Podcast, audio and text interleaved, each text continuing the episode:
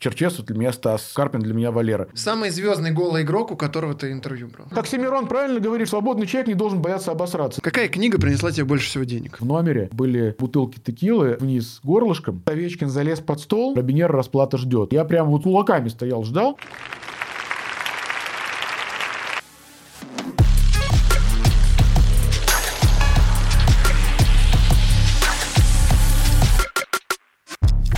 Друзья, всем привет, с вами подкаст аналитика Глебчика. Один раз у нас были фрешмены, типа молодые чуваки. Но на самом деле они настоящие деды, потому что сегодня у нас действительно самый молодой журналист России, Игорь Робинер. Привет, Игоряу, как дела? Нормально, слава богу, хотя бы не Игорь Яковлевич. Э, э, спасибо тебе хоть за это, э, потому что когда-то, ну, ну, просто каждый второй уже по имени отчеству обращается, мне просто страшно уже становится. А Игоряу можно как угодно, на «ты».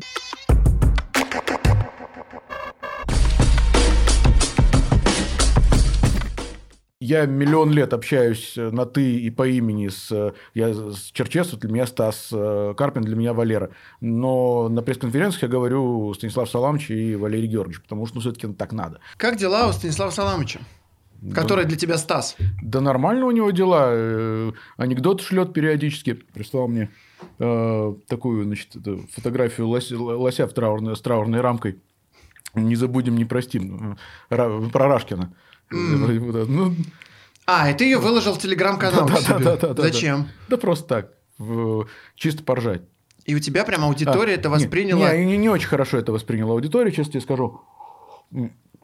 Довольно агрессивно прям. А, хотя вот, по-моему, достаточно история, ну, то, что именно вот этот вот э, эта вот картинка достаточно безобидная. Ну, я не считаю... То есть, если бы это реально какое-то касалось оппозиции серьезной, так сказать, которая страдает так глубоко, так мощно, ну, понимаем, кого мы имеем в виду.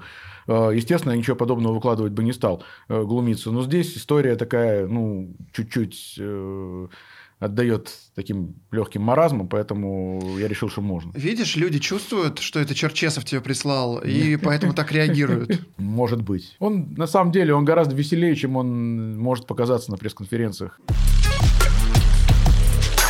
О Валерии Георгиевиче Карпине. Первую встречу помнишь?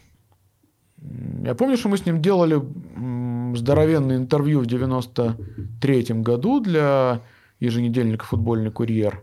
И называлось это интервью до Романцева «Я не знал, что такое футбол». Угу. Там он рассказывал, как э, Валерий Викторович Овчинников э, по прозвищу Борман гонял их на сборах и в грузинском Цахкадзоре он их э, возил на высокогорье, и эти сборы назывались Освенцем. Господи. Там же много легенд ходило, значит, когда они там бегали, какие-то немыслимые совершенно дистанции. В какой-то момент Овчинников им говорит, ну, а теперь поработаем, ребят, с мячами. Все, о, есть, набивными. Э, ну и так далее. Э, в общем, на самом деле он рассказывал детально и все эти истории, как, он, как его там э, в армию, -то, значит, в ЦСКА отправляли, и вот как он там в этом итальянском спорте, и как его фактически он пришел в «Спартак», вообще не зная толком, так сказать, вообще, как, как в футбол играть. И, ну, что-то вот Романцев в нем разглядел, и вот это не... Карпин игрок на самом деле по характеру был очень похож на Карпина тренера в том плане, что эм, он тоже мог тебе запросто сказать, э, прочитав там какое-то критическое замечание, да ты ничего в футболе не понимаешь. То есть это вообще лег, легко было. Кому, кому Сколько угодно. раз он тебе такое говорил? Ну, пару раз было точно. А при каких а. обстоятельствах это происходит? Ну просто ты приходишь типа в миксте, стоишь, а он проходит, говорит... Какой микст? Микст – это уродливое порождение современного так. периода. Тогда совершенно спокойно все журналисты заходили в раздевалку и брали... В смысле? А, спокойно, после игры после в раздевалку? игры в раздевалку и спокойно брали интервью, у кого хотят. Сел, сел с тем же Карпиновым минут 10, спокойно разговариваешь То один есть, на один закончилась на один. игра, и журналисты идут да, в, раздевалку, раздевалку, там игроки голые, голые вонючие, да, вонючие, ты сидишь, трусов. Да, да, да. И вот то, что ты сейчас спокойно совершенно делаешь в НХЛ, тоже сидишь там с э, хоккеисты там голые сидят без трусов, и ты с ними там записываешь интервью. Э, точно так же тогда можно было делать в российском футболе. Самый звездный голый игрок, у которого ты интервью брал. Мам, дорогая. Хороший вопрос. Гол я не помню. Ну, потому что они все тогда, так сказать, собственно, это нормальная совершенно ситуация. Больше запомнился, например, другой эпизод. Выход со стадиона «Динамо». Вот между выходом с северной трибуны и метро были тогда ларьки, где продавалась водка, пиво, столики стояли, и чаще всего болелы, идя с стадиона, там, значит, останавливаясь, покупали по соточке, и угу. домой. А, и вот мы с э, Алексеем Лебедевым значит, э, выходим с «Динамо» и э, идем тоже к метро, заходим туда и видим, что там стоят три сказать, человека. Просто представь себе, 94 год. Владислав Радимов, Владимир Лебедь, был такой еще хороший нападающий, угу. и Александр Беркетов, который играл тогда в Роторе, а Ротор в тот день с какой-то, то ли с Локомотивом играл тоже другой матч, раньше у них был, и он подъехал, э, они вместе в молодежке играли, и они при, э, приехали, и они стояли, то стояли, пили пиво. После игры футболисты. После игры футболисты, так сказать, около стадиона. Да, около стадиона, так сказать. К ним подходили болельщики, брали автографы, значит. Ну, время такое было. И не, сказать, не было тогда мобильных телефонов, что снимали. Ну, да, ну, даже сняли бы. Ну, ну, ну, пиво стоит, пьет. Ничего страшного. Совершенно спокойно с народом общались. Мы подошли. А Радим тогда почему-то за что-то был обижен сильно на Спортэкспресс. Э, ну, мы подошли, я поздоровались, представился, мы не были знакомы. И в итоге там уже через там, час мы там были там лучшие кореша, там, значит, попили пивка. Э, вот так мы с Владом сдружились тогда, так сказать, вот, вот, такой, вот такой вот был момент. И это было совершенно нормально и естественно э, в для ну, такое вот время было. Где мы потеряли этот э, прекрасный мир? Слушай, э, насчет Карпина. Вот э, есть мнение, что mm-hmm. он э, в коммент-шоу, вся эта искренность, вся эта рефлексия, все вот это, это все специально, чтобы понравиться людям э, и быть таким вот хорошим и сохранять этот замечательный образ. Ты его давно знаешь? Что ты думаешь? Я не могу залезть Валере в голову, э, но мне это показалось искренне. Мне это показалось искренне, и как-то вот даже пробил эмоционально. Первое интервью, в первую очередь, когда вот он сразу на следующий день после игры. Но ты им восхищался или... Нет, восхищения не было, потому угу. что, скажем так, я сразу подумал о том, что это, эм, это может навредить ему как чисто в тренерском плане, потому что, ну, я сразу не был уверен, что это хорошо для его взаимоотношений с игроками. Но то, что он выложил то, что у него на тот момент было на душе. Я не думаю, что он лукавил, что он хотел... Может быть, он и хочет подспудно нравиться людям. Он даже, по-моему, и не скрывал этого во втором интервью, когда его об этом спросили. Но это не было вот прям сознательное, что вот он говорит это, чтобы понравиться. Угу. Я вот э, мой коллега хоккейный Дима Ярокалов сравнил мне это очень понравилось сравнение с Оксимироном, и я это начал использовать тоже, потому что, ну, действительно, вот это вот э, эти сеансы, так сказать, самораскрытия, само, э, самообнажения. Но другое дело, что когда ты рэпер, э, это одно, а когда ты тренер, и ты отвечаешь за команду, это немножко другое. Разве пошло на пользу ну, тому же Слуцкому, как тренеру, вот его это высказывание насчет э, «мы говно»? Не уверен. Хотя вызвало большой ажиотаж. Я всегда кайфую от новостей, когда в американских лотереях кто-нибудь выигрывает целое состояние и начинает совсем новую жизнь.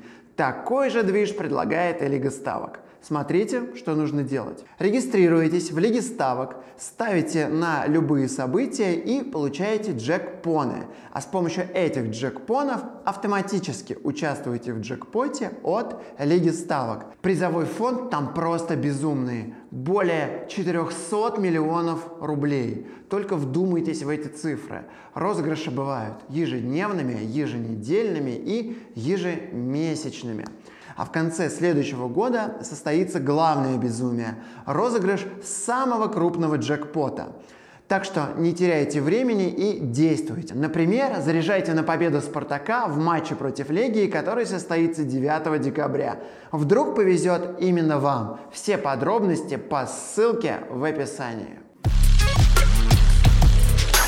По поводу Попова хотел спросить, ты же наверняка с ним давно хорошо знаком. Э, я же и стал автором его заявления, э, ну, так сказать, так сказать ну, да, ди- да, да, да, диктофоном, скажем так, э, мне он озвучил то, что, сказать, то, ну, что он уйдет. подошел и сейчас Да, скажет, что да. объявит о это было, уходе. это, это было на матче Спартак-Бенфика. Мне страшно повезло по журналистке. Просто, что я остался один в ложе прессы. Я не пошел ни перекусить, э, ни, извиняюсь, пописать. А остался сидеть, потому что, ну, просто хорошо, лето, стадион, э, погода хорошая и так далее.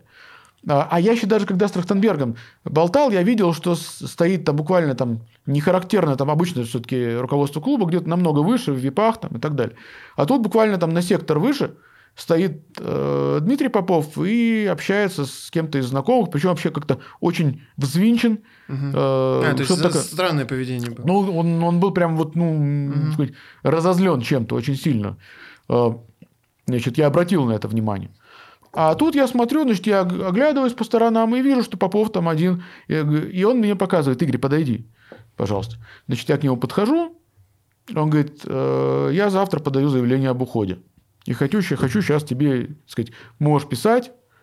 Э, И вот он мне наговаривает вот это. Я прям слушаю и понимаю, что это вообще что-то не- невероятное звучит. То есть ты а верил в происходившее это с тобой? С трудом. Э, Потому что такие эксклюзивы сейчас, ну, их практически уже не осталось. Это, Это что-то из 90-х было, да? как-то так. 90-е, нулевые, но это точно не 2020-е.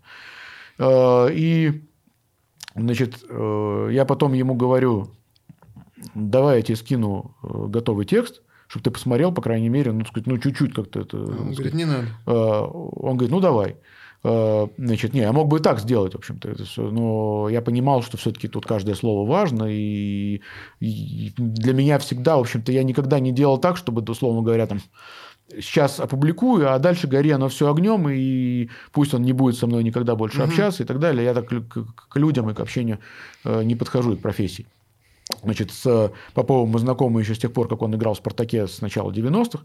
Мгм. Э, Так, ну и ты, тебе, у, тебя, Да. у тебя запись Да. есть, ты Да. садишься Я- с трясущимися я- я- ручонками, э, э, там матч идет, кто-то может подглядывать, как ты вот это Не, себя? более того, я тебе скажу честно, что поскольку я совершенно не знал, что так ситуация сложится, записи-то не было. А, это на память Да, ты? Я на память все. То есть, как бы А. он мне это наговорил, и опять же, я это делал, ему отсылал этот текст еще и чтобы подстраховаться. А, тогда понятно. Значит, чтобы, так сказать, раз он, чтобы он написал все, публикуй там, и, и все, что называется, так сказать, ну, душа спокойна, потому что, ну, если просто вот он тебе наговорил без диктофона, ты ничего ему не отсылаешь, а просто публикуешь, потом он имеет спокойную возможность. Опять же, разные люди бывают.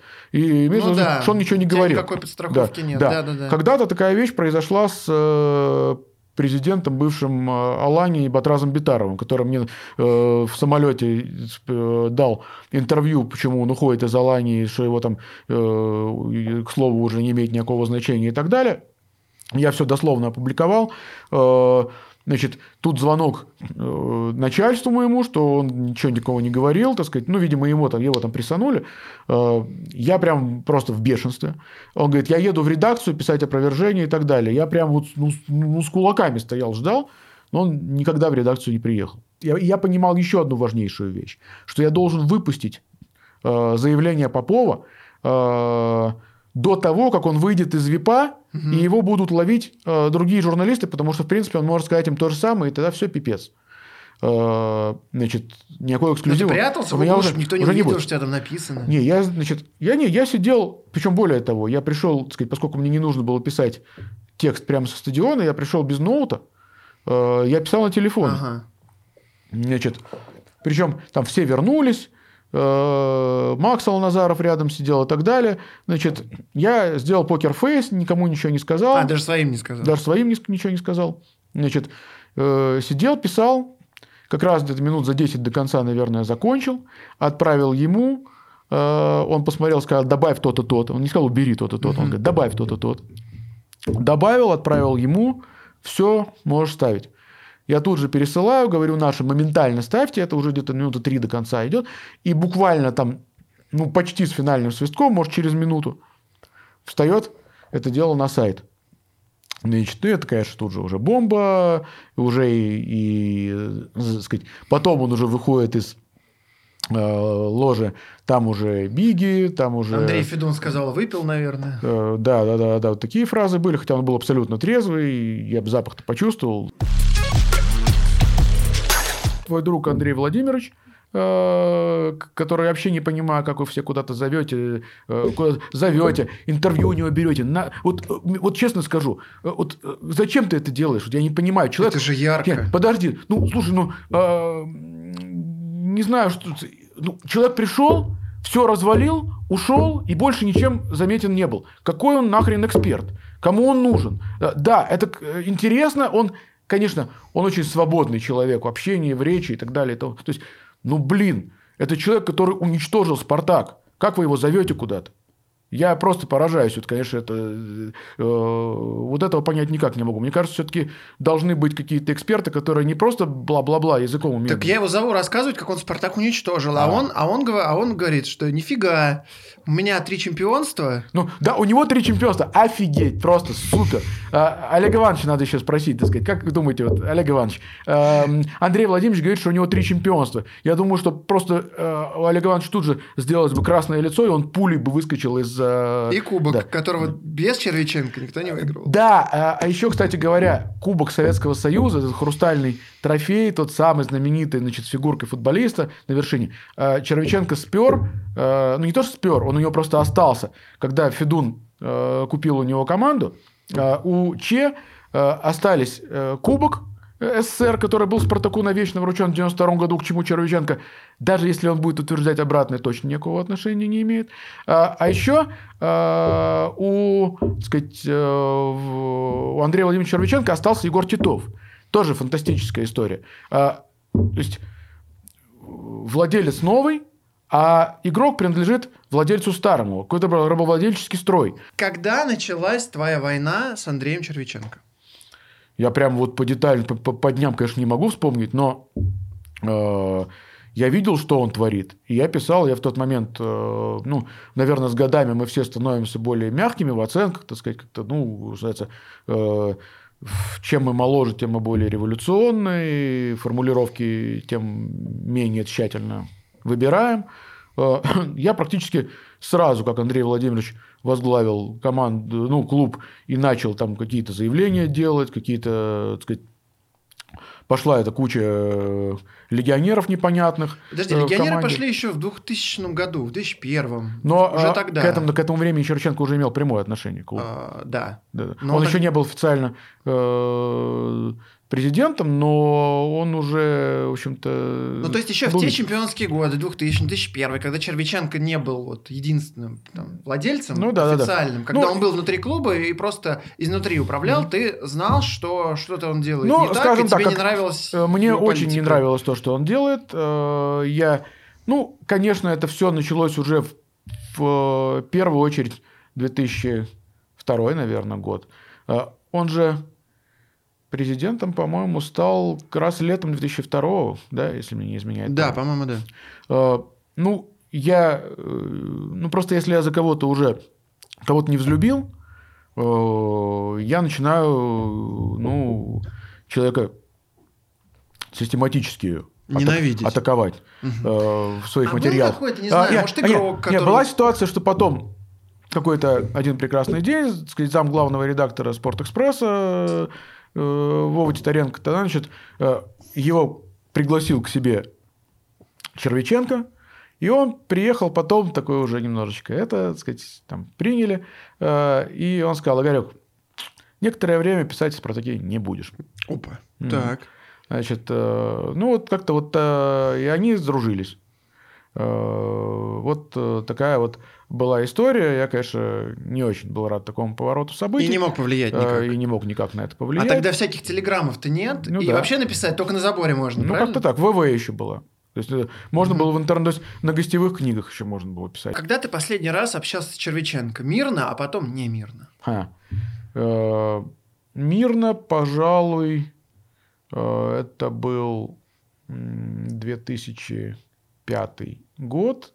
Я делал расследование э, Брамонтанова и «Спартак», и тогда я общался вообще со всеми, кто в этом участвовал.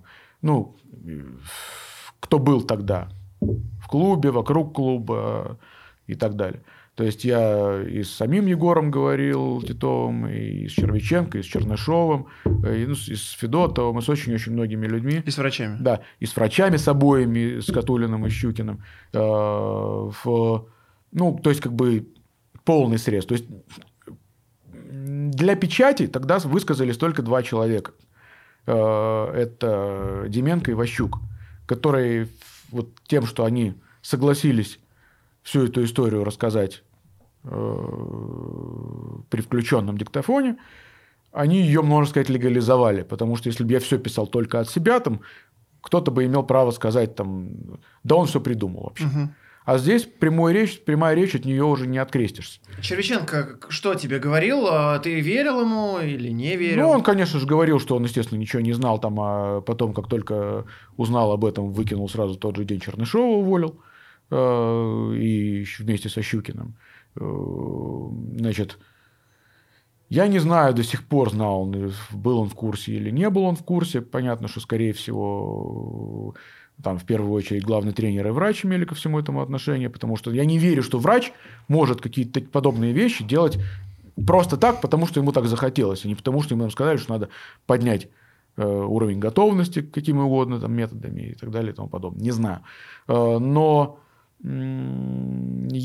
факт, что при Червиченко, президенте клуба, был возможен такой э, извиняюсь за мой французский, э, как э, история с Бармантаном. Все равно, знал он это или не знал, но Червиченко, как президент клуба, несет э, прямую ответственность за ту историю, потому что при нем этот бардак... Не а, а это знаешь... по ушам будет прямо. Понял, вот понял. Вот это я сейчас немножко, это я сейчас исполняю немножко Никита Павловича Симоняна, потому что он всякое дает интервью, он прям, значит, кулаком по столу. Червиченко с тобой общался любезно, нелюбезно. Тогда, тогда нормально, по-моему, поговорили, но Э, в общем-то, для меня это никогда не был тот персонаж, с которым мне хотелось бы. А вот общаться. он как так же легко, как сейчас, сидит на расслабоне, на релаксе, вот это все отвечает. Всегда такой был? Или, или тогда по, по, по, по напряжению чуть-чуть? Ну, конечно, тема такая, которая релакса особо не, не подразумевала. Сейчас э, уже прям деталей каких-то не помню, но эм, я даже, честно говоря, с учетом наших отношений на протяжении всех этих лет, я даже уже не помню, как об этом интервью удалось договориться. Э, но он для меня, как, как остал, как был для меня одной из самых-самых негативных угу. фигур в истории Спартака, такой и остался. А ты что-то использовал из того, что он тебе рассказал? Да. Меня интересовала в большей степени фактура того, о чем они говорили, а не, а не мнение и интерпретации. Потому что мне, опять же, когда ты разговариваешь примерно о те, об одних и тех же событиях там, с десятью людьми, ты сличаешь угу. э, трактовки сказать, того события, того дня. И что-то совпадало дня, с другими, да? Ну, конечно, конечно. Показаниями. Конечно. И ты тогда как бы сверял у, эти. У меня был огромный, угу. огромный очерк, огромное расследование Брамантанова и Спартак. Это, я считаю, одно из главных работ в своей карьере журналиста. А, а не мирно, когда вы последний раз общались? Да мы особо, то есть я помню, эпизод был, э, когда Кирилл Клейменов, э, который меня, собственно, с Федуном познакомил угу. в 2004 году, и это было как раз весной, он меня привел, ну, позвал, э, пошли, говорит, в ВИП, какой матч я уже не помню, Спартак домашний играл. На Азиле это было, на Торпедо, на, на, на Восточной улице. Такая маленькая, такая маленькая еще это советская вип-ложа. Угу. И там он хотел меня, собственно, подвести к Федуну, и чтобы мы познакомились лично. Э, но что-то Федун тогда не смог, приболел, не смог прийти. И в итоге мы просто с э, Кириллом, с которым мы были знакомы, мы знакомы там, с 15 лет, когда вместе в школе юного журналиста при журфаке Э, занимались. Значит, ну да. И у нас даже, я помню, был материал, который мы писали в какую-то на английском, какую-то норвежскую или датскую, не датскую, по-моему, газету о фанатах Спартака. И там была фотография, где мы с э, Клейменовым стояли в одном шарфе красно-белом. Э, значит, И э, мы с, вот в итоге сидели с Клейменовым, а потом меня увидели какие-то люди Червиченко. Тогда Андрей Владимирович еще был президентом клуба и рулил вип-ложей все-таки. Значит, и ко мне подошли, а есть у вас пропуск? А пропусками все-таки ведали все эти, так сказать, его люди. Э, и меня провели, меня тогда провели, так сказать, просто mm-hmm. так. А, я, я, я сразу понял, что, что будет дальше, и понял, все, сказать, вопросов больше не имею, ушел оттуда в, в прессу. Подожди, это был четвертый год, четвертый. не мирно, а мирно 2005. Пятый, как тогда это так сам, получилось? Сам уже не помню, честно говоря, вот как-то так сложилось, как-то То есть после Брамантанового интервью с Червиченко ты не контактировал? А, Ни разу? Ни разу. День, когда ты узнал о существовании Федуна. Кирилл Клейменов мне о нем рассказал и сказал, что вот такой человек э, заходит в «Спартак». Это третий год был или четвертый? Это был конец третьего года. Угу. И вот, говорит, все это уже решено, человек будет покупать «Спартак», сейчас постепенно будет заходить, все. Э, и он хочет ну, узнать разные мнения о том, что происходит, о том... И он хотел бы, значит, посоветоваться в том числе о том, кого бы ты хотел видеть президентом «Спартака» из числа ветеранов угу. команды. И вот как-то на вот в тот день, о котором я рассказывал, на торпедо ЗИЛ э, Федун не пришел, и меня попросили покинуть ложу. Угу. А на следующий матч уже где-то что-то, по-моему, в Лужниках уже играли, не помню опять же с кем. Там мы уже с э, Федуном минут на 10, наверное, пересеклись и обменялись мнениями. Он, так сказать, внимательно все слушал, почти не говорил, задавал только вопросы сам. От типа? Ну вот кого бы я видел из ветеранов президентом Спартака. Значит, я первым назвал Никита Павловича. Он сказал, уже говорили, он отказался. Э, потом мы с Симоняном этот вопрос обсуждали, он сказал, действительно, разговор был, и я ему сказал, что я, говорит, уже все-таки в возрасте, ему тогда, по-моему, 76, что ли, было. И он сказал, говорит, с этим предложением вы опоздали минимум лет на 10. Э, Еще и дальше я назвал Вагиза Хидиатулина, который, ну, считался таким достаточно человеком принципиальным, жестким, сказать, который будет, э, ну, сказать, делать то, что считает нужным. Но Федун тогда ответил, что какой-то он слишком самостоятельный. Вот примерно mm-hmm. мысль такая была. И... А ему хотелось какого-то мягкого, чтобы ну, вот, не, вот не он, особо да, не, не лез никуда. Он тогда рассматривал кандидатуру Виктора Папаева.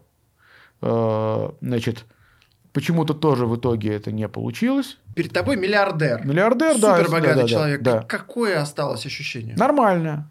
Осталось у меня хорошее ощущение человек э, показал себя, по крайней мере, в тот момент, не каким-то, так сказать, э, там, он не делал вид, что он все знает. Пришел, все знает, угу. и вообще, значит, пальцы веером и так далее.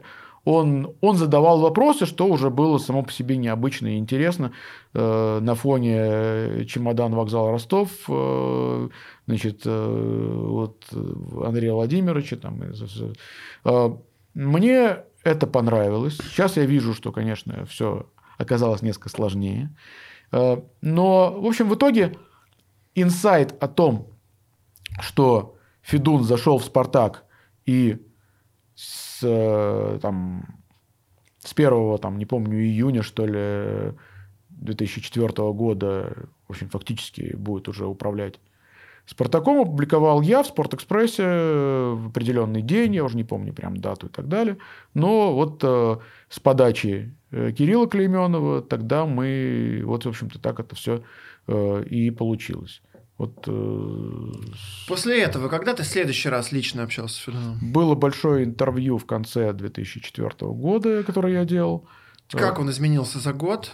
Нормально. Ну, то есть, нет, тогда он вел себя еще совершенно нормально, но отношения у нас уже изменились, испортились, э, обнулились после «Как убивали Спартак-2», потому что мне казалось, что уже, так сказать, Подожди, совсем подожди. неправильно. Он же сначала тобой восхищался. Ты мне рассказывал, что э, как убивали Спартак, у него на полке стояла книжка, и он был счастлив. А «Как убивали Спартак-2» уже по-другому. а тогда, было. тогда. Ну вот э, как ты узнал про эту книжку? Может быть, он с тобой связан и говорил, Игорь, это А мне, журналистская э, удача. Ну, кто, э, я не уверен, что он, я не думаю, что он мне это сам говорил. Мне люди, общие знакомые, э, об этом рассказывали. Значит, э, это, ну, опять же, сказать, мы уже такое количество лет не общались с Леонидом Арнольдовичем. То есть э, все те беседы в последние годы, которые публиковались в «Спортэкспрессе», он зовет туда где-то обычно на эти разговоры э, там, трех журналистов, но в этом списке никогда нет меня. Никогда. То есть, в общем-то, та обида, которая у него была после выхода «Как убивали Спартак-2», и из-за которой я три года не имел доступа в ложу прессы и в пресс-центр на домашние матчи, там забанен был на три года. И спасибо Леониду Федоровичу Трахтенбергу, который, придя, вернувшись в «Спартак», э, сумел этот вопрос э, решить. А как ты вообще разочаровался в Федуне? С чего ты решил вдруг вот такое же исполнять, что и Ну, я раньше? увидел, разделяя власть, я увидел вот это вот, так сказать, э, наем людей на должность спортивного директора при живом главном тренере. То есть э, я узнал многое о том, как все происходит, а мне, мне, мне, мне достаточно так постепенно, опять же, Так, не все а, сразу. Всё кто- перестало нравиться. Кто был спортивным Ну, директором, кто тренером? Это Ну вот условно, время? значит, слушай, это все стало подряд происходить. То есть э, при ст- с тренере Старкове пришел спортивный директор Григорьевич Федотов. Потом при тренере Григорьевиче пришел спортивный директором Черчесов и так далее и тому подобное. То есть э, Дальше Карпин. Владелец, да, Влад- потом э, при, Кар... при Черчесове пришел Карпин. Э, То есть тут уже независимо, независимо от фамилий э, высший руководитель клуба начал жонглировать э, всей этой историей, как будто значит, в карты играть людьми. Э, И одно это уже, так сказать, когда мы видели, например, какая была семья в «Локомотиве» Филатов Семин до поры, э, какая, какую выстроил, в общем-то, единую, так сказать, вертикаль семью внутри ЦСКА Динер при всех, э, но э, в плане достижения результата, судейства и так далее. Но, тем не менее, там люди всегда в этих клубах, при, этих, вот, при Семине Филатове, Лока, при Гиннере, э, и неважно, о ком тренере, будь то Газаев или Слуцкий, или Гончаренко, в ЦСКА, ну, по крайней мере, не было утечек. Все работали в одном направлении, так сказать, никто не решал свои вопросы, все хотели, так сказать, реально, чтобы клубу было лучше. Э, При Федуне, все равно считаю Федуна, э, что он меньше зло, чем Червиченко. Э, в- И он хоть какую-то пользу реальную принес. Стадион построил, музей открыл. э, и Деньги дает 18 лет Деньги уже. дает 18 лет уже, да. Э, То есть все равно, так сказать, чем- чемпионство хоть одно при нем, но было.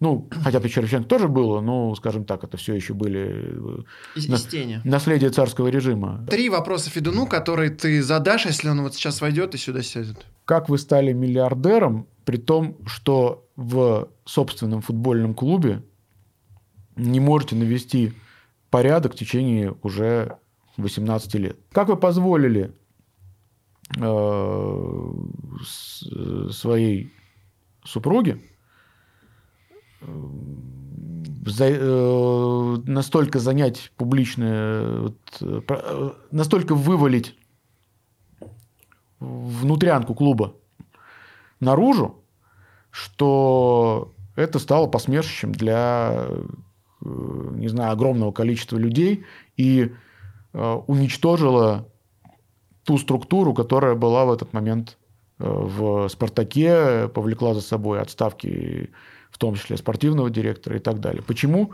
вы не могли ей сказать э, «замолчи и говори это только мне»? Когда вы, наконец, продадите «Спартак»? Вот это хорошее интервью с Федуном бы получилось. Был что- такой прямой конфликт с фанатами «Динамо». Да, вот о нем хотел Э, поговорить. Да, в 2005 году. Э, Колонку написал, значит, две- там две колонки было. Первая была, значит, Португальский шабаш называлось. Это было при Вортмане. Мгм. Бразильско-португальская вся эта тусовка, которая прибежала в, э, в «Динамо», но они начали себя вести, так сказать, ребятки выиграли перед этим в Порту, многие из них, Кубок чемпионов. Они решили, что они приехали в деревню, где вообще можно э, делать все, что они хотят. Ну и понеслось. Провокации, симуляции, апелляции к судьям, посылание всех нахер там и так далее. То есть, э, ну, это омерзительно выглядело совершенно. И был матч со «Спартаком», когда Каштиня пролетел метра три в подкате, значит, врезался в э, Володьку Быстрова, э, нашего нынешнего суперэксперта э, Матч ТВ, так, что Быстров летел там несколько метров, там, кувыркаясь. И судья ничего ему не показал, ну, потому что судьи тогда все были под, не знаю, там, магией всей этой э, шати и братья, которые там... они А, только ну здесь суперзвезды, и они да, как-то да, вот да, э, да. Им- им под всё гнетом можно, их, им да, всё можно, находились. да, Ага. да. И я написал э, колонку, причем там, там была, была такая рубрика в «Спортэкспрессе», моя, сказать, э, своя колонка. То есть подчеркивалось то, что это авторский взгляд. Значит, внизу, естественно, было подписано, что мнение автора может не совпадать с позицией редакции, все дела. И была жесткая колонка, эмоциональная очень, когда, как вот, когда я заведусь, как вот так- такого плана. И э, после этого э, с двух сторон пошло давление.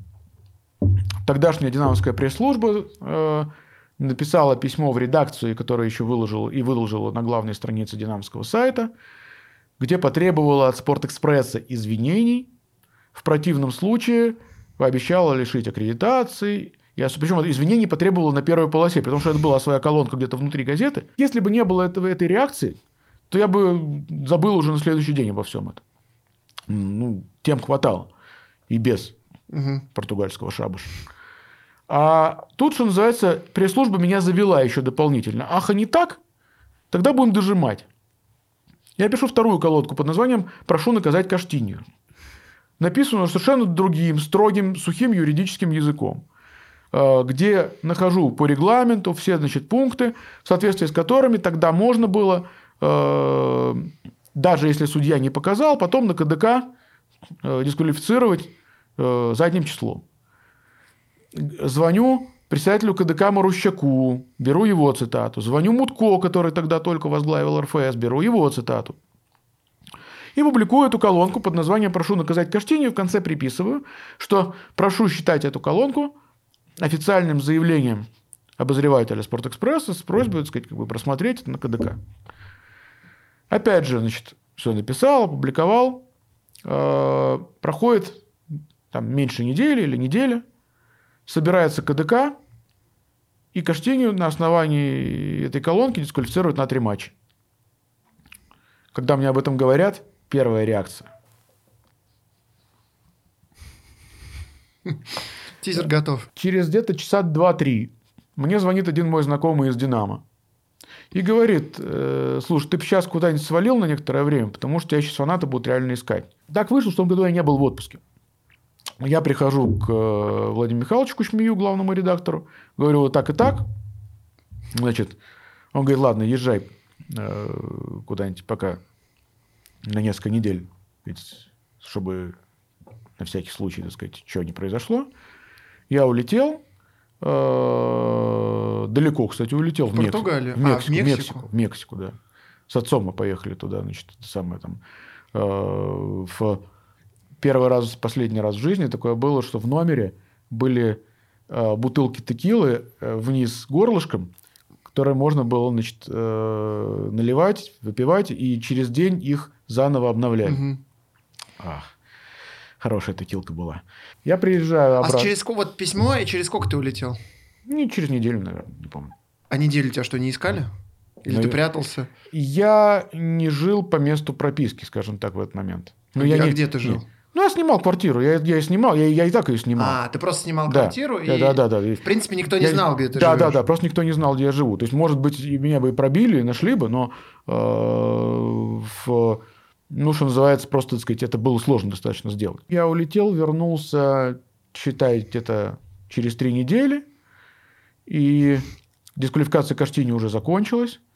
Значит, э, я решил единственное до конца сезона на, дома, на домашние матчи «Динамо» не ходить, тем более, что и обязательности никакой в этом не угу. было. Оно, «Динамо» не, э, сказать, ни на что не претендовало. И думаю, ладно, от греха сказать, э, туда просто ходить не буду, в Петровский парк. Значит, с первого же матча домашнего, по-моему, то ли с Териком они играли или с кем-то еще, не помню, может быть и нет. Звонит мне фотограф наш и говорит, слушай, тут растянули баннер э, на весь сектор, огромный. Написано «Робинер, расплата ждет». Я говорю, а ты уже вернулся? Да. Я говорю, фотографируй быстрее, так сказать, вещдок будет. В итоге закончилось все это тем, что после уже сезона, где-то, не помню, в ноябре-декабре, э, значит, коллега мой, Паша Стрижевский, э, сейчас он на официальном сайте НХЛ работает, э, и он мой очень хороший товарищ, а он э, динамовский изначально болельщик, и у него были контакты в том числе и с э, серьезными фанатами, свел меня с одним из лидеров так сказать, фанатов, э, который владел баром «Гол» на выезде, сказать, на, на, южном выезде со стадиона. Там, значит, при... Э, и мы там сели, попили пивка, час поговорили нормально. Вообще, то есть, вообще жизнь как-то показывает, что личная беседа, сказать, когда ты не через интернет, обмениваешься там угрозами и всякими там острыми, колкими высказываниями и так далее. А когда просто встречаешься с человеком за кружкой пива, как-то все проблемы гораздо быстрее решаются. Поговорили за жизнь, за футбол, и за всю эту историю и так далее, как говорится.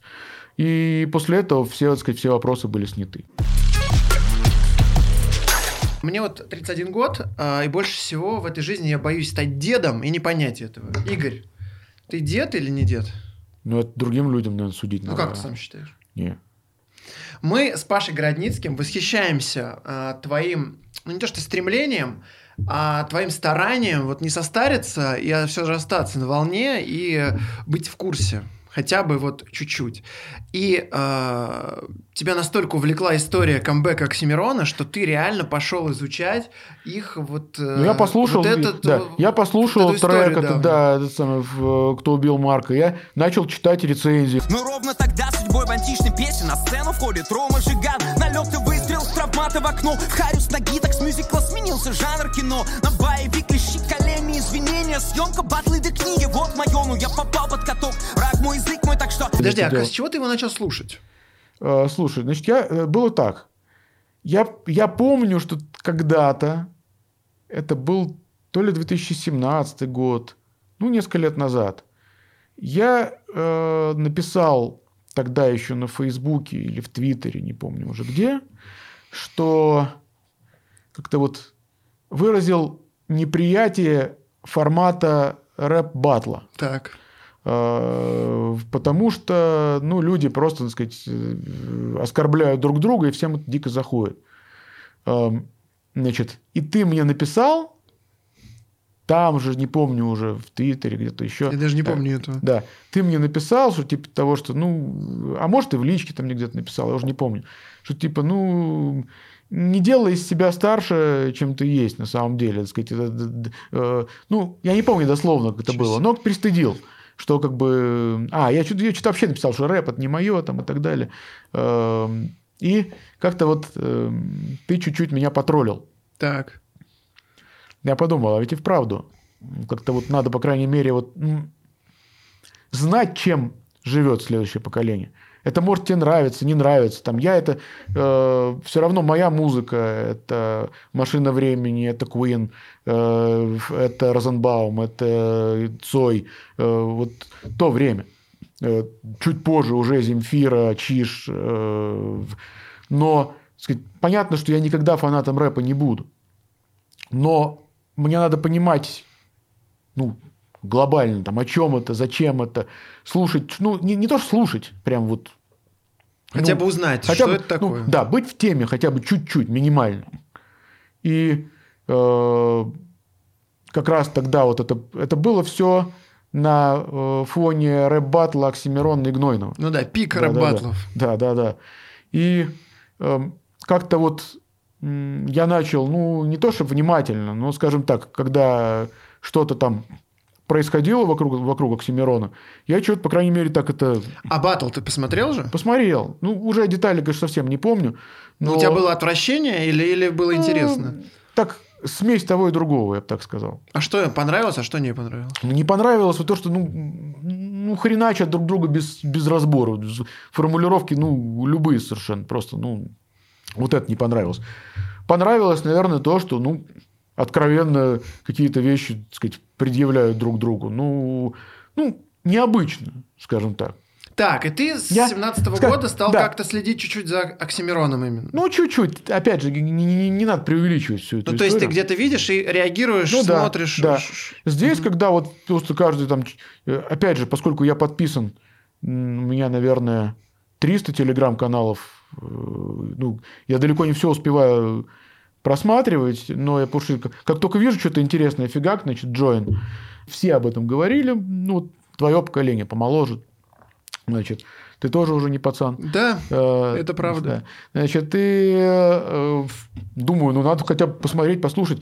Э, Ну вот я только первый трек смотрел. Э, Значит, и ну стало занятно. И потом как вот подожди, там же если не знать взаимо- контекст, ничего не Да, понятно. Естественно, ничего не понятно. Там, значит, А что ж тебя тогда привлекло-то? а, Я зашел сразу же после этого, начал, так сказать, на- начал написать, кто убил Марка, рецензии. Мгм. Значит, э, и там три или четыре рецензии прочитал, так сказать, э, все эти истории там с Шоком, Жиганом, там вот это вот все. Я понимаю, как сейчас смешно народу слушать э, эти имена Отлично, Игорь, моих- отлично. Но, ну, занятно, по крайней мере, слушай. Ну, это жизнь своя такая вот э, для нового, для нового, для этих поколений это все заходит. Я просто хочу м, узнать, чем живут люди, учитывая, что я все-таки занимаюсь журналистикой э, и должен быть хоть минимально интересен не только своему поколению. Понятно, что мой, в принципе, наверное, основной читатель – это вот там мой возраст плюс-минус там Пять се- лет. 5-7 лет. Да? 40 плюс. вообще. Да, э, как-то так. Но эм, тоже неправильный путь искусственно отсекать тех, кто моложе. И я скажу, что был такой момент года два назад, когда я прям вот какой-то вот, не знаю, какое-то чутье у меня такое звериное было внутри, что я совсем перестаю быть интересен тем, кто моложе. И э, Ты взялся за себя. я, во-первых, я, значит, э, я с Юрой Дудем поговорил. Мне Юрина мнение было важно, потому что ну, мы, с, мы с ним миллион лет знакомы, и я ему доверяю, э, его вкусу доверяю. Значит, э, и я после этого отправил пару своих текстов, ну, каких-то обычных, э, проходных, эм, пяти или шести людям. Да, в том числе мне, я, э, как э, очень плохой человек, так и Игорю просьбу не выполнил. Ты просил отредактировать Да, какие-то да, твои да, тексты да, с учетом да, веяний. да, да, я, я написал, ребят, вот смотрите, значит, я вашему вкусу доверяю, у меня есть ощущение, что, сказать, я перестаю быть интересным молодым читателям. Э, жесточайшим образом поправьте эти тексты, отредак- отредактируйте их, как бы вот вы это видели, так сказать, где какие-то э, архаизмы, где, где какие-то штампы и так далее и тому подобное. То есть я, я захотел как-то обновить свой язык и понять, что я делаю не так. Э, Вот как-то... И, в общем-то, эта идея мне, кстати, как раз пришла в голову после разговора с Дудем. Значит, э, я не знаю в итоге, отразилось ли это сильно на моем языке. Опять же, мне сложно об этом судить. Тут еще проблема в том, что на самом деле, эм, когда в 2009 году умер Владимир Михайлович Кучми, не стало людей, чьему вкусу я бы на 100% вот доверял. То есть тогда я знал, вот он меня там отчехвостил, хвост и гриву сказал, что там вот херню написал. Значит, э, плохой текст, идешь не тем путем. Ну, бывало, бывало такое. Я ему верил, потому что я, для меня он абсолютно был вот, э, вот авторитетом. А он умер, и и вот этот вакуум возник, Угу. и я не знал, вот кому вот. И еще тут я, тут я просто, что называется, послал тем людям, чьему вкусу я доверяю, э, кто мне нравится, как пишет и так далее. И я не знаю, опять же, не мне судить, насколько я прокачался за счет вот этого вот, ну, взгляда более такого критичного на, на себя, там, на то, что я пишу и как я пишу и так далее. Ну вот, по крайней мере, вот такое желание у меня возникло, и, может быть, на что-то оно повлияло. И как раз тогда я открыл только-только вот тот момент я открыл телеграм-канал, который, мне кажется, помогает, э, опять же, вгонять себя в какие-то рамки, потому что э, я сам люблю над собой посмеяться в плане объемов своих текстов. Э, где-то это моя фишка, я люблю, так сказать, уйти в сторону, о чем-то порассуждать, пофилософствовать и так далее. Но э, в телеге ты максимум можешь написать э, в один пост, вместить 4000 знаков. Э, Сперва было сложно. А ты сначала 16 пытался? Нет, 16 я не пытался, но ну как-то, блин, то 8 получится. Там, нет, нет, какой-то, нет, какой-то один из, нет, один из первых постов какой-то у меня в итоге на, на, на, на 3 поста растянулся. Значит, сейчас я себе такого уже вообще не позволяю. Э, уби- Бывает, что убивают время и сокращают, так сказать. Раз написал, смотрю, там пять с половиной получилось. И, и, и вгоняя вот эти полтора, да, полторы тысячи знаков э, каблуками вот вытираю там по буквам, по... Ну, там уже, так сказать, полторы тысячи по буквам ты не особо сократишь, но есть, это меня дисциплинирует, это меня, наверное, так сказать, упрощает и осовременивает язык, Э, И это мне реально помогает. Я на самом деле очень благодарен Телеграму за его существование, э, за факт его существования, потому что это, ну, наверное, так сказать, прокачивает действительно. А, видишь, ты в 40, типа, 6 лет почувствовал, что бронзовеешь.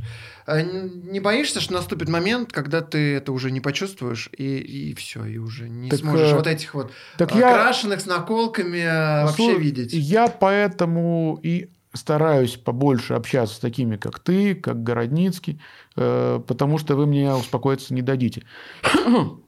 И я ж с какого момента э, ну, значит, э, начал так по- ну, общаться больше с Пашей Городницким. А Он пару раз меня уколол, но сделал это офигенно по делу. Бывает, что тебя критикуют, и ты понимаешь, что ну совсем в молоко. Ты поехал там биатлонист э, на, э, самый, на, на рубеж этот, встал свой, и пять все промахнулся. Вот бывали такие вот тексты.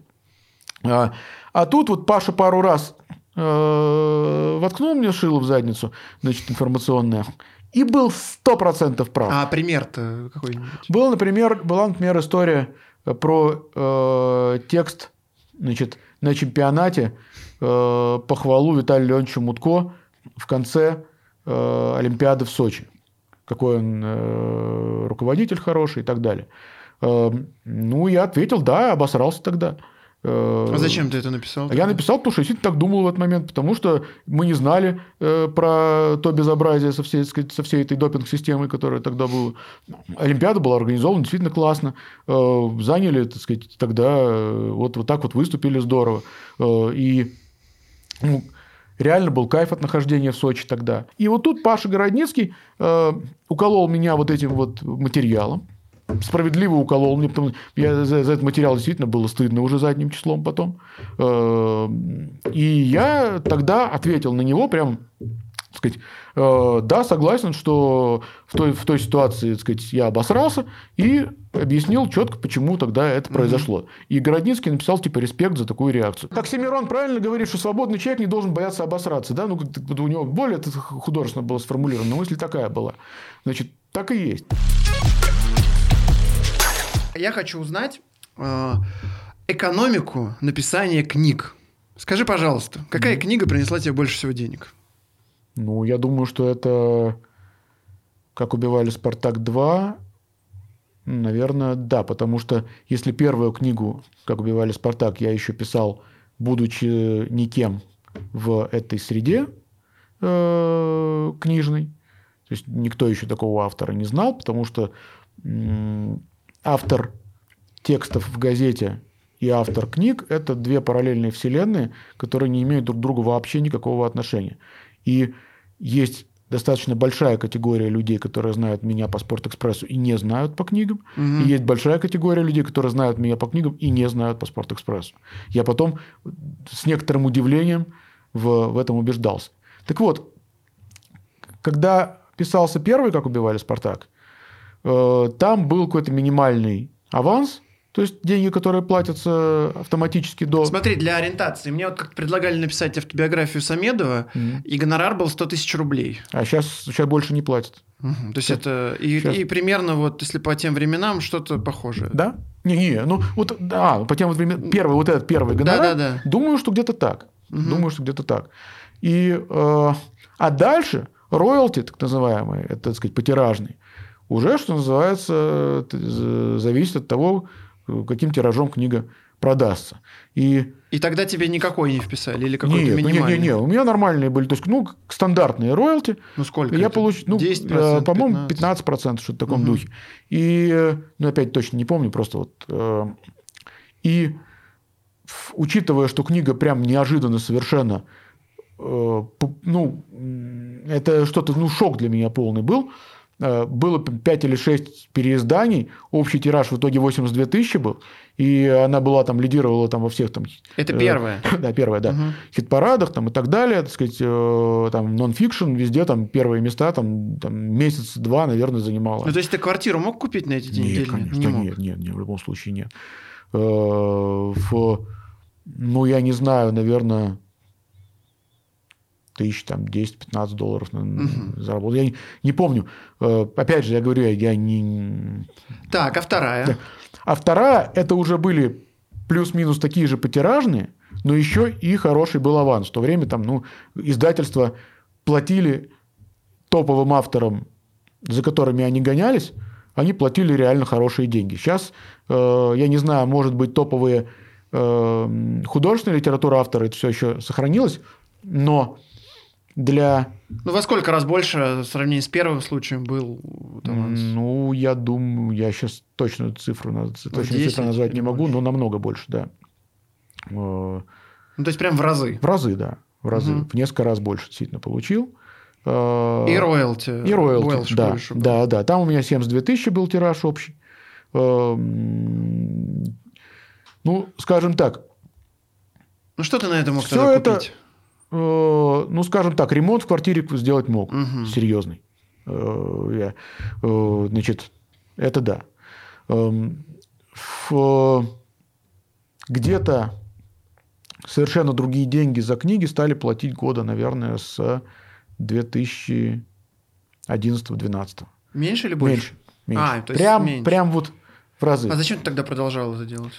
Где-то для кайфа, где-то... э, То есть, я так скажу, сейчас, наверное, э, способ там заработать денег на книге, реально, если ты, если ты для этого это все делаешь, или если просто, что называется, это рекламодатели.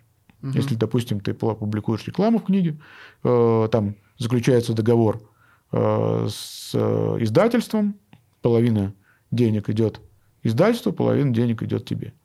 Э, на этом можно что-то заработать. Сколько писать, сколько вот писать книгу? Вот сейчас, вот ты, у тебя сейчас дело небольшой анонс. Да. Игорь написал книгу про наших звезд в НХЛ, свежих. То есть Да. Овечкин, Да. Малкин. Первая- Ну, точнее, актуальных, а не Да, да, свежих. да. Первая книга Овечкин, Малкин, Кучеров.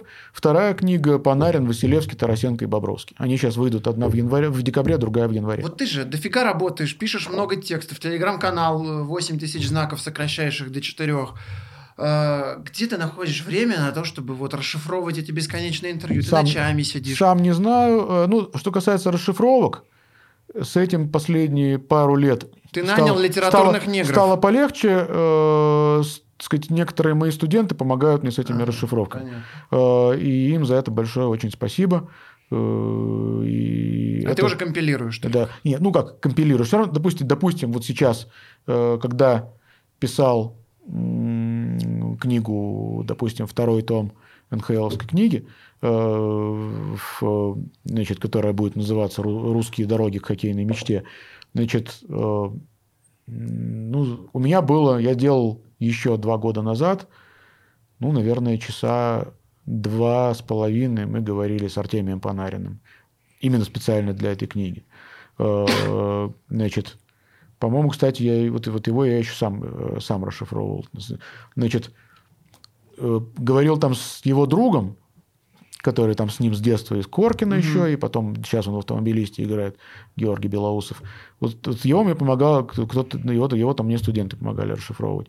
Значит, еще, ну, вот все это, все эти расшифровки, да, и после этого я, что называется, уже э, авторский текст, э, угу. так сказать, разбавляю там прямой речью. Но понятно, что если у меня просто перед глазами вот такие вот, допустим, лежит пачка листов, расшифровка Панарина, пачка шиф... листов расшифровка Георгия Белоусова, пачка листов э, расшифровка значит, еще других людей, с которыми я о нем говорил, там, и так далее.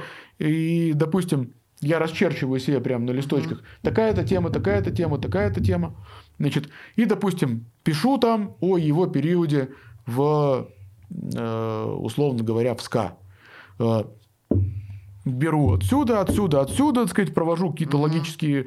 Э... А, то есть ты пишешь авторский текст и вставляешь да. цитату. Авторский да, текст да, цитат, да, да, да. То есть как бы все в соответствии с логикой того, э, что, что говорилось об этом, да. То есть на самом деле э, при этом столько вы уже иногда и не помнишь, Э, пока, пока разговариваешь. Ну да, потому, потому, потому что это же очень много, большой объем. Ну, конечно. Много интервью с самим Панариным. Э, там 3-4 больших интервью делал, которые, где он тоже, они миллион вещей рассказывали мне. Там, и об Овечине столько же было. И все а время ты где находишь? А. Типа, типа 3 часа в день ты уделяешь книге? Или а, как это нет, работает? значит, вот, например, сейчас я в отпуск уезжал, я последние две главы Э, а именно Тарасенко и Бобровского, я писал в отпуск. То есть ты уходишь в отпуск, чтобы написать книгу?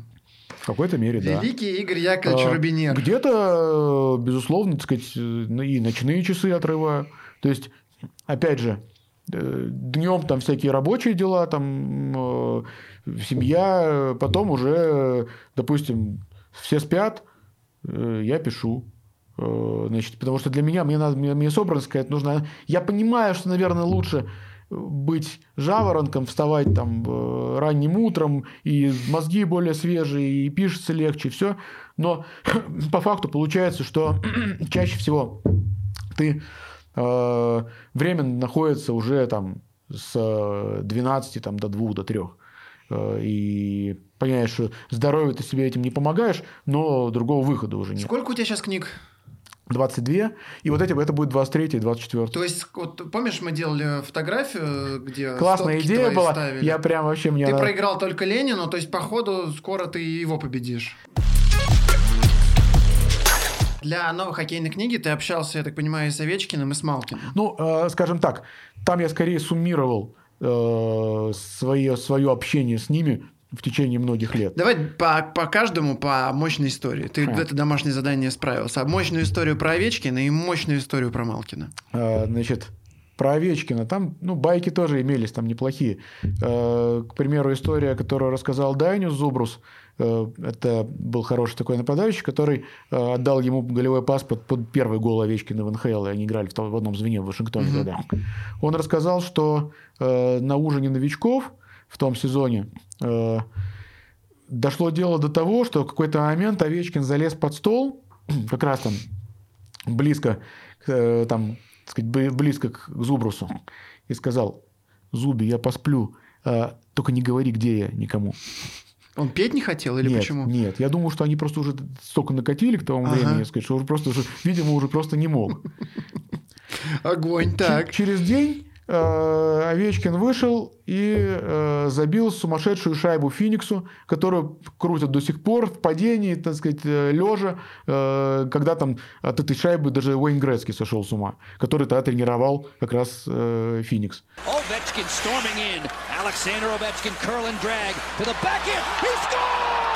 Получается, под столом репетировал. Ну, где-то мог, кстати, возможно. Как Овечкина проверяли на жадность где-то, по-моему, на четвертый сезон э, еще молодой совсем Овечкин стал капитаном Вашингтона. Обменяли бывшего капитана, угу. решили, значит, что называется, на него ставку даже вот так в этом сделать. Приезжают в тренировочный лагерь, сентябрь месяц. Э, и команда ему говорит, вот ты капитаном стал, надо вот, чтобы ты сейчас во время кемпа сводил нас, команду поужинать, пообедать. Угу. Он говорит, да пошли сегодня в японский. А, и туда набиваются... А вот что такое начало тренировочного лагеря? Это 62-63 человека. Это когда еще не отсеяли никого. Это вся... Есть, вот это вся кодла. 60 с лишним человек идут, значит, и где-то на десяточку баксов обедают. Суши, там все дела. Спокойно совершенно согласился. Но это еще было не все. Потому что в конце тренировочного лагеря уже всех отсеяли, осталась одна основа. И опять ветеранчики подходят к э, Овечкину. Алекс, ну надо бы на ужин сходить, ты же капитаном стал. Блин, это самое, я вас вводил. Нет, это ты всех водил. Это еще только вот начало кемпа. А сейчас основной состав уже определился. Надо бы сводить. Ладно, пошли. Значит, нет, Овечкин за Овечкиным там не, не заржавеет в этом плане. А, но вот опять же показатель того, до какой степени эти люди, насколько порог боли у них выше, чем у тех же футболистов, которых там чуть-чуть локотком заденешь, и уже, значит, э, сразу же на, на травку и пенальти выпрашивать. Э, ты понимаешь, о ком речь. Э, значит, в один прекрасный день, или не очень прекрасный, Вашингтон играл с Питтсбургом. Это самое крутое Мгм. НХЛовское противостояние. Овечкин против Кросби. э, все дела. И м, дико порезали Овечкину ногу. Э, наложили 25 швов. Там, так сказать, живого места не было. Там ходить не мог день.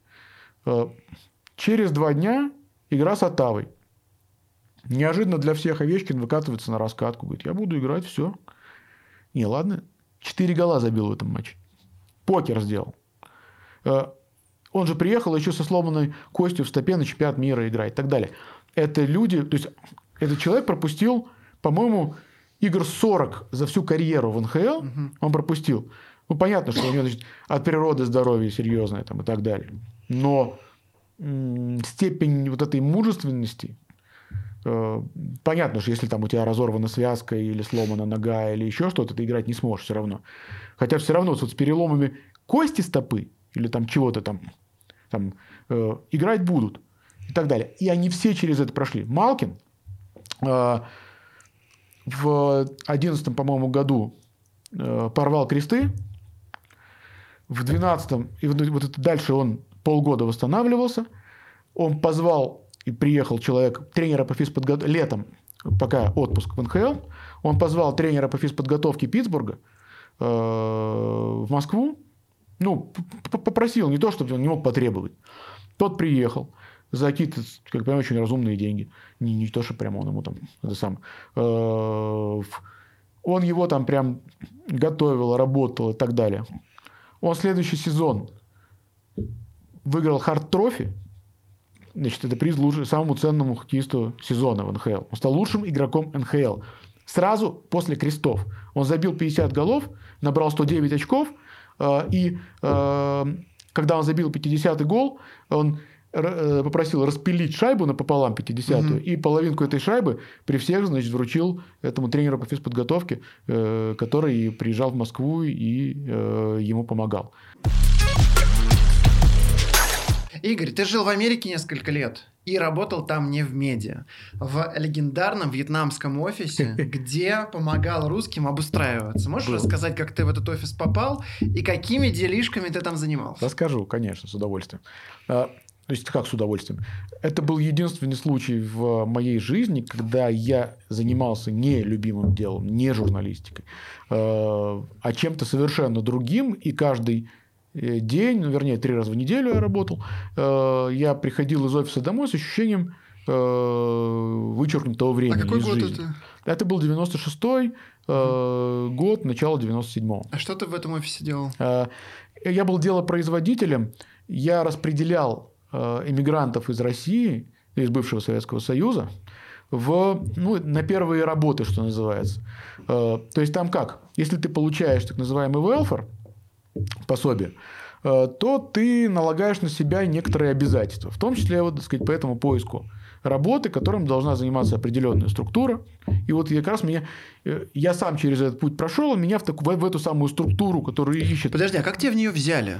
Значит, э, я, то есть меня запихнули учиться английскому языку в такую вот школу, в обязаловку. Игорь, да, в вот эту школу, которую обязательно должны были проходить эти люди, которые, так сказать, э, по там, э, статусу моему приезжали в Америку. То есть в этом случае там иначе не будут тебе платить это пособие. Значит, я просто обязан был туда пойти. И школа была, в принципе, ни о чем. Э, То есть я знал язык на уровне, который был гораздо выше, чем то, чему преподавали в этой школе. Но я вынужден был туда прихо- приходить, потому что, ну, надо. И они же занимались поиском работы, и отказаться от этого я тоже не мог.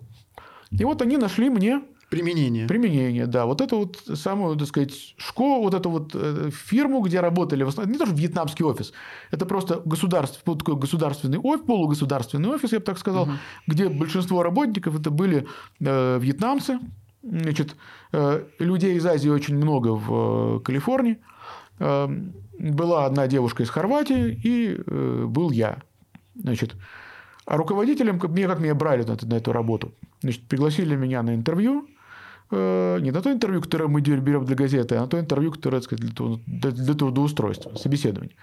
Э, И пожилой э, вьетнамец, который был директором, э, начал со мной обо всем разговаривать. Неожиданно выяснилось, когда, естественно, так сказать, я не мог не, не заговорить о футболе где-то, так сказать, футбольной журналистике, все дела, что он э, дикий фанат э, Ювентуса. И когда-то в Ханое он был на матче э, вьетнамской команды против Ювентуса, или там не в Ханое, а где-то еще, э, который туда приезжал. Ну и, короче, вот на этом мы нашли общий язык, и меня взяли на работу. Э, Наверное, потому что он был А фанатом. тебе футбола. было 23 года. Да, мне было, да, это 96-й, да, да, 23. Значит, э, и я стал ответственным за русскоязычных иммигрантов. Э, В начале первые три месяца я делал все, как полагалось. Четко. э, Значит, то есть, пришел человек, и рассказал, рассказал о себе, я ему, значит, нашел работу. А ты типа на этот на карьер. Слесарный завод два человека. Ну, С- э, Сосиска завод три человека. Ну, как, ну, плюс-минус так. Ну, то есть, как бы, что у нас я просто четко выполнял по регламенту свои обязанности. А, Дальше, что называется, я, опять же, люди приходят, ты с ними беседуешь, это живые люди, так сказать, у них э, свои, так сказать, ожидания, свои мечты какие-то, вот, э, профессиональные идеи, чем они хотят заниматься. У некоторых уже планы четкие есть, а я эти А планы... ты их цемент а я- грузить а я, эти планы условно. разрушаю э, вот этим вот, так сказать, трудоустройством. Ну, какой-то вот Да. работой. Да, э, во мне проснулся обычно человек- да, руками еще да, работа, да, да? да, во мне проснулось человеколюбие. Э, И когда человек приходит и не начинает понты кидать, типа, да что это, куда это я пойду? Не-не-не, ты меня вот туда-то отправляй, а вообще это... Э, Нет, такого я туда и отправлю, куда отправлял. Значит, а вот если человек просто, ну, по-нормальному, по- по-людски расскажет о своей судьбе, о, о том, что видит дальше и так далее, э, ты хочешь ему как-то помочь. Вообще не за бабки, чтобы сразу сказать, кто-то начинает думать сейчас. Нет, не за бабки. Ни копейки не взял. Клянусь Господом Богом, э, своим здоровьем, чем угодно. Э, Значит, э, просто действительно хотелось помочь.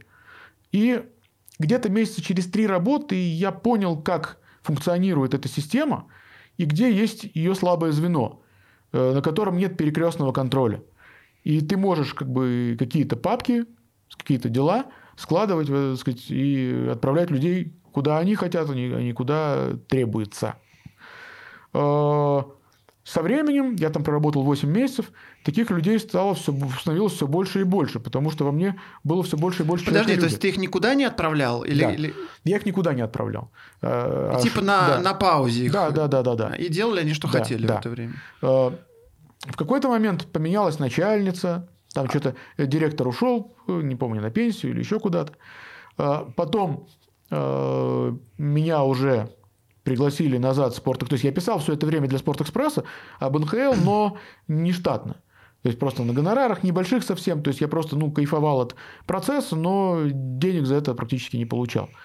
А потом меня позвали обратно в штат, решили сделать меня собственным корреспондентом Спортэкспресса по Северной Америке, увидели, что от меня много пользы, что я знаком уже со всей нашей НХЛовской тусовкой. А, и уже я поехал в Москву получать ноутбук редакционный, открывать счет в банке, телефон э, конторский и так далее.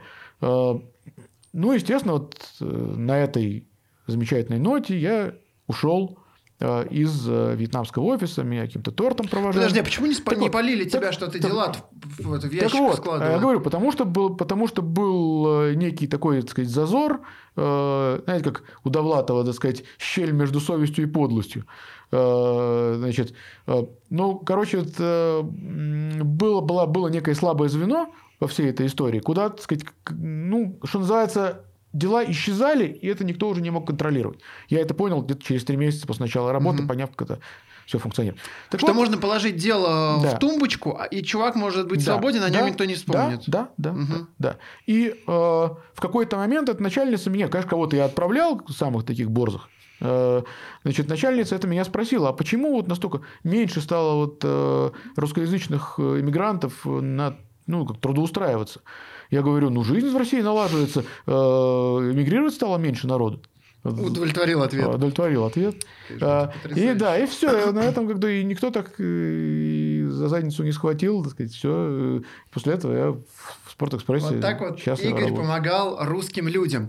Когда мы с тобой делали большое интервью об Америке, твое любимое. Кстати, э, хочу отдельно поблагодарить, потому что ну, э, моя мама, которая тогда еще была жива, и, сказать, ну, уже ей было очень плохо, но она все равно все читала, что обо мне написано, все там мои соцсети, говорила мне забань в комментариях такого-то. Э, я говорю, перестань ты эту ерунду читать. Э, нет, ну, все равно ей нужно было все увидеть. Ей уже было очень плохо, но она интервью то прочитала и сказала, скажи обязательно спасибо Глебу, это человек, который желает тебе добра. Кстати, ей посвятил, именно маме я посвятил книги про НХЛ. Я, так сказать, там подпись будет такая на первой странице, что ей. Правильно. Да. Забыл тебе задать самый важный вопрос. Скажи, пожалуйста, а в Америке, когда ты жил, ты это же три года жил с перерывами? Ну да. А мутил ли ты с иностранными женщинами? И, может быть, у тебя был роман с темнокожей? Нет, не было у меня такого романа с иностранными женщинами. Я не мутил по одной простой причине. А, я, к сожалению, а, считал, что у меня любовь всей жизни в Москве, в этот момент находится. Э, и, скажем так, значит, впоследствии через год э, мы разошлись, и, в общем-то, приехав в Москву, я понял, что это, в общем, не мой человек. Так, ну, так сказать. Так ты же вернулся потом. Ну вот, не, когда я потом вернулся, уже друг, друг, другая история. То есть я мне вернулся в Америку, да, там было кое-что там с русскоязычными, с, иностран... а с иностранками, с иностранками, а почему? иностранками не было. Не знаю, может быть, э, какой-то какой барьер был психологический. А не пытались они тебя вот, э, нет, склеить, они... что нет, типа ты на нет, русский? Нет, нет, тогда, тогда вились вокруг вот НХЛовцев, так сказать, э, моих там товарищей. Ну, и ты да, на сдачу да. такой с этим не получилось, нет, ну, хотя бы с этим. А нет? поскольку их уже, их уже было двое, все, они там обычно парами, поэтому я там оказывался лишним, к сожалению. А, то есть два НХЛовца и две да, девушки. Ну, да, да, да, да, да, да. И они уходили, а да. ты... Ну, Э, да, были такие грустные истории. Ничего, тогда, ну, да, э, вот год я вводил себя в заблуждение, э, и... То есть, насколько я понимаю, год ты хранил верность, да. а выяснилось, что зря. Да, именно так. Игорь какой-то порядочный человек. Дурак. Ну, можно и так сказать. Друзья, вот э, десятый час нашего пребывания здесь подошел к концу. Наш оператор Даня уже и поспал, и что угодно поделал. А мы все с Игорем, вернее, с Игоряо Робинером все еще общаемся. В общем, я думаю, будем на этом закругляться. Это был легендарнейший подкаст аналитика Глебчика. Подписывайтесь, ставьте лайки, пишите комментарии, пишите Игорю благодарности. А, спасибо тебе большое. А, кстати, еще же, Робинерф у меня называется э, телеграм-канал. Я расскажу еще одну историю, как я спер, э, сам того не зная, спер это название у э, великого Ромы Трушечкина. На самом деле, как это все происходило? Как раз вот 2019 год, осень. Э, мои родители приезжают э, праздновать вместе со мной, с моей женой, э, свою золотую свадьбу в Европе. Э, они прилетели из Америки, мы прилетели из Москвы, встретились мы в Турине. Э, Юрий Павлович помог с билетами для них, э, за что ему отдельное спасибо. Э, и как раз в туринском номере гостиницы, где жили мои родители, я придумал это название. Значит, я уже был созрел для того, чтобы начать телеграм-канал, и никак не мог придумать, как я его назову. Тут бабах, стукнул, Робинерв. А, какой я красавчик, молодец вообще, подумал себе я. И э, начал канал. Долгое время был абсолютно убежден в том, что я, я вообще крутой креатив со, сочинил там, и так далее. А потом была пандемия. Когда никто не выходил несколько месяцев из дома, и, ну, люди в основном, в том числе, чем занимались, перекапывали свои там архивы. И вот я роюсь в журналах старых, которые у меня там на полочке, и нахожу старый журнал про спорт, где есть рецензия романа Трушечкина на одну из моих книг. То ли про «Спорт-экспресс», то, с которым мы с Микулой написали, с Сергеем Арнольдовичем Микуликом, э, то ли, про, то ли «Спартаковские исповеди». Э, и название этой рецензии Робинерв. Робинерв. А, то есть тогда это прям вот, видимо, мне очень понравилось, и в какие-то такие глубины подсознания ушло и вылезло вот в этот вот самый момент. Поэтому хочу поблагодарить Романа Трушечкина за Название. За название своего телеграм-канала. Подписывайтесь обязательно на телеграм-канал Игоря Робинера. И там он, как говорил Федор Маслов, не просто Игорь Робинер, а настоящий Робинер. Спасибо тебе большое, Спасибо. друзья. Всем пока-пока-пока. Всем пока. Молодцы.